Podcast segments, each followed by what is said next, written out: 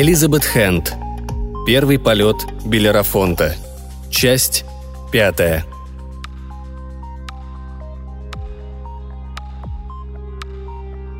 Поужинали они на диване в соседней комнате. Эмери рассказывала о своем плане возрождения капитана Марва в формате для мобильных телефонов. «Идея супер! Осталось придумать, как мне срубить на ней хоть немножечко денег». Леонард отмалчивался. Робби подметил, что манжеты его белой туники, как и ногти, заляпаны пятнышками оранжевой краски. Вид у Леонарда был усталый. На лице отчетливо выступали морщины. Глаза запали. «Ты высыпаешься или как?» – спросил Эмери. Леонард слабо улыбнулся. «Высыпаюсь». Наконец, с едой и пивом было покончено.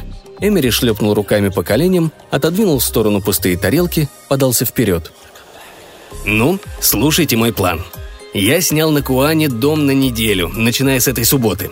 Посмотрел в сети по картам. Часов за 10 доберемся. Если отправимся в пятницу, как только отработаете, и будем ехать всю ночь, рано утром в субботу окажемся на месте. Леонард, говоришь, у тебя в принципе все под рукой. Остается упаковать. Все остальное у меня здесь. В Приусе тесновато, поедем на двух машинах. Все необходимое берем с собой. У нас будет неделя на съемки, монтаж и что там еще понадобится. На обратном пути заскочим в Фейтовиль и покажем готовый продукт Мэгги. Что скажете?» «Времени в обрез», — сказал Леонард. «Но управиться можно». Эмери обернулся к Робби. «У тебя машина в нормальном состоянии? Надо проехать 1200 миль в оба конца». Робби вытаращил глаза. «Что ты затеял?» «Белерафонт. У Леонардо есть раскадровка, куча рисунков, старые кадры. Подготовительного материала предостаточно. В агентстве, через которое я снял дом, мне сказали, что сезон только начинается, отдыхающих немного. Между прочим, года два назад был ураган, много чего порушил, а на восстановление нет денег. В общем, на острове мы сможем хозяйничать, как заблагорассудится». «Что ты сегодня курил, а?» – засмеялся Робби. «Я не могу просто так свалить. У меня работа». «А отпуск тебе полагается, нет? Возьми неделю. Отлично, съездим. В агентстве говорят, там уже под 30 градусов. Пляж, вода теплая. Чего еще желать?» «Ну...»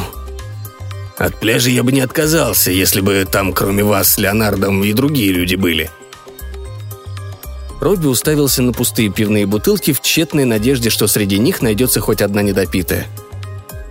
«Да не могу я ехать. На следующей неделе у Зака весенние каникулы». «Ну да», – пробурчал Эмери. «Значит, ты будешь торчать весь день в магазине, а он будет торчать весь день дома от травы.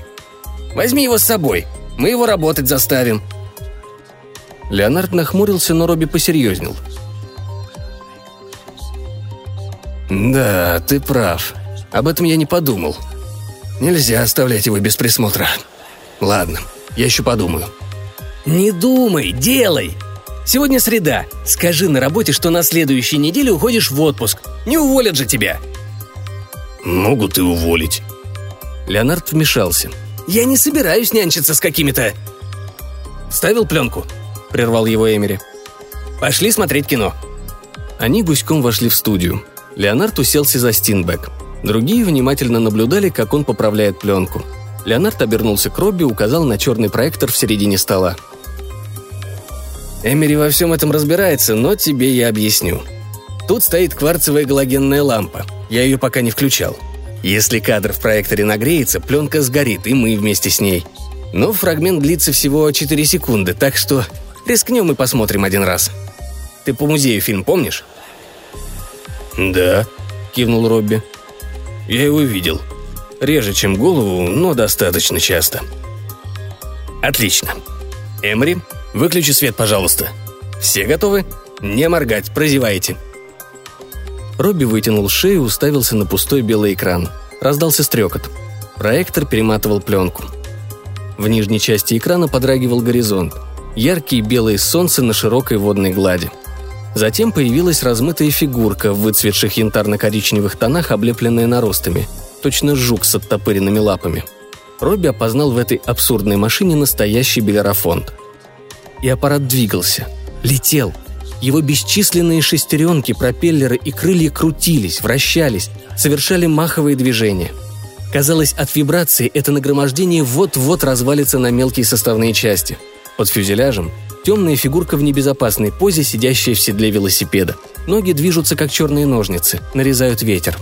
Из левой части кадра выпрыгнул язык пламени, точно метеор или горящий фейерверк, целясь в человека на велосипеде. Пилот накренился и... Пустой экран – Фильм оборвался так же резко, как начался. Леонард поспешно выключил лампу и немедленно снял бобину с пленкой. Робби почувствовал, как по затылку пробежали мурашки. Он и забыл, каким стремительным, даже зловещим был этот фильм. «Да, чудеса в решете», – протянул Эмори. «Выглядит неубедительно», – заметил Робби, глядя, как Леонард перематывает пленку на бобину и убирает в банку. «Я хочу сказать, человек похож скорее на манекен с моторчиком». Эмери кивнул. «Да, помню. Похоже на старые немые фильмы. «Затерянный мир», все такое. Но это не фальшивка. Я его смотрел, когда его крутили по сто раз в день в нашем зале. Совсем как ты смотрел голову.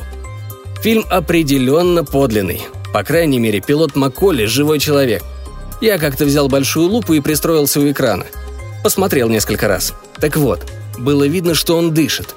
Аэроплан тоже настоящий, насколько могу определить. Я другого не пойму. Кто умудрился все это снять на пленку? Из какой точки?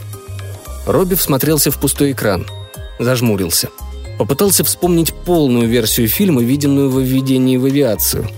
Быстрый дерганный полет диковинного аппарата под управлением чудака в шляпе-котелке и черном костюме. Затем вспышка, распространяющаяся из угла экрана. Человек валится с седла в белый пустой воздух. Последнее, что можно было разглядеть, Крохотная рука высовывается из-за нижнего края кадра, затем пустой конец ленты и титры. Первый полет Белерафонта. Макколли. 1901. Пленка была склеена в кольцо. После финальных титров фильм начинался сначала.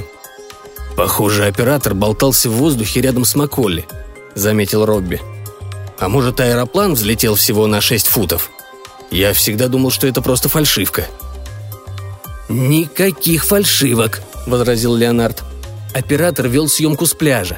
Погода была ветреная. Они надеялись, что ветер увеличит подъемную силу.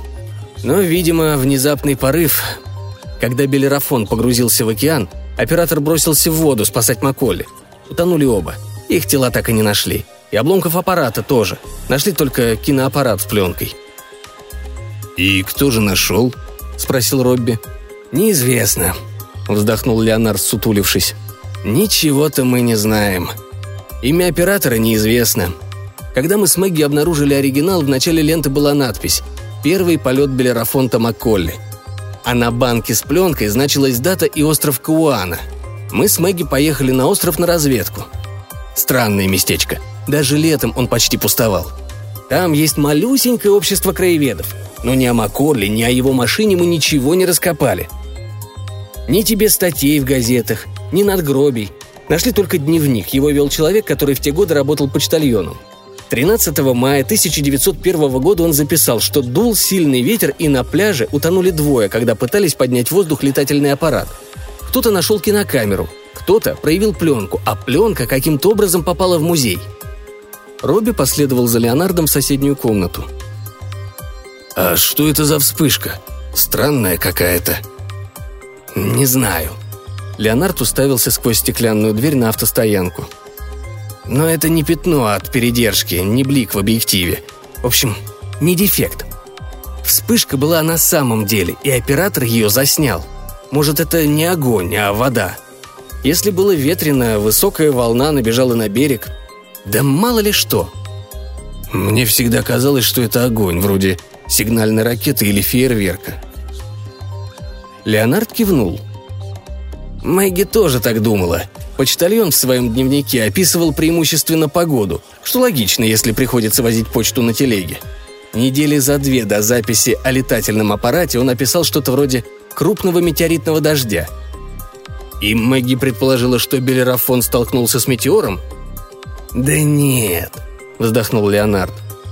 У нее было другое объяснение. И вот что странно — Несколько лет назад я решил проверить, полазал в интернете и нашел, что в 1901 году метеоры наблюдались необычно часто. «И что это значит?» – поинтересовался Робби.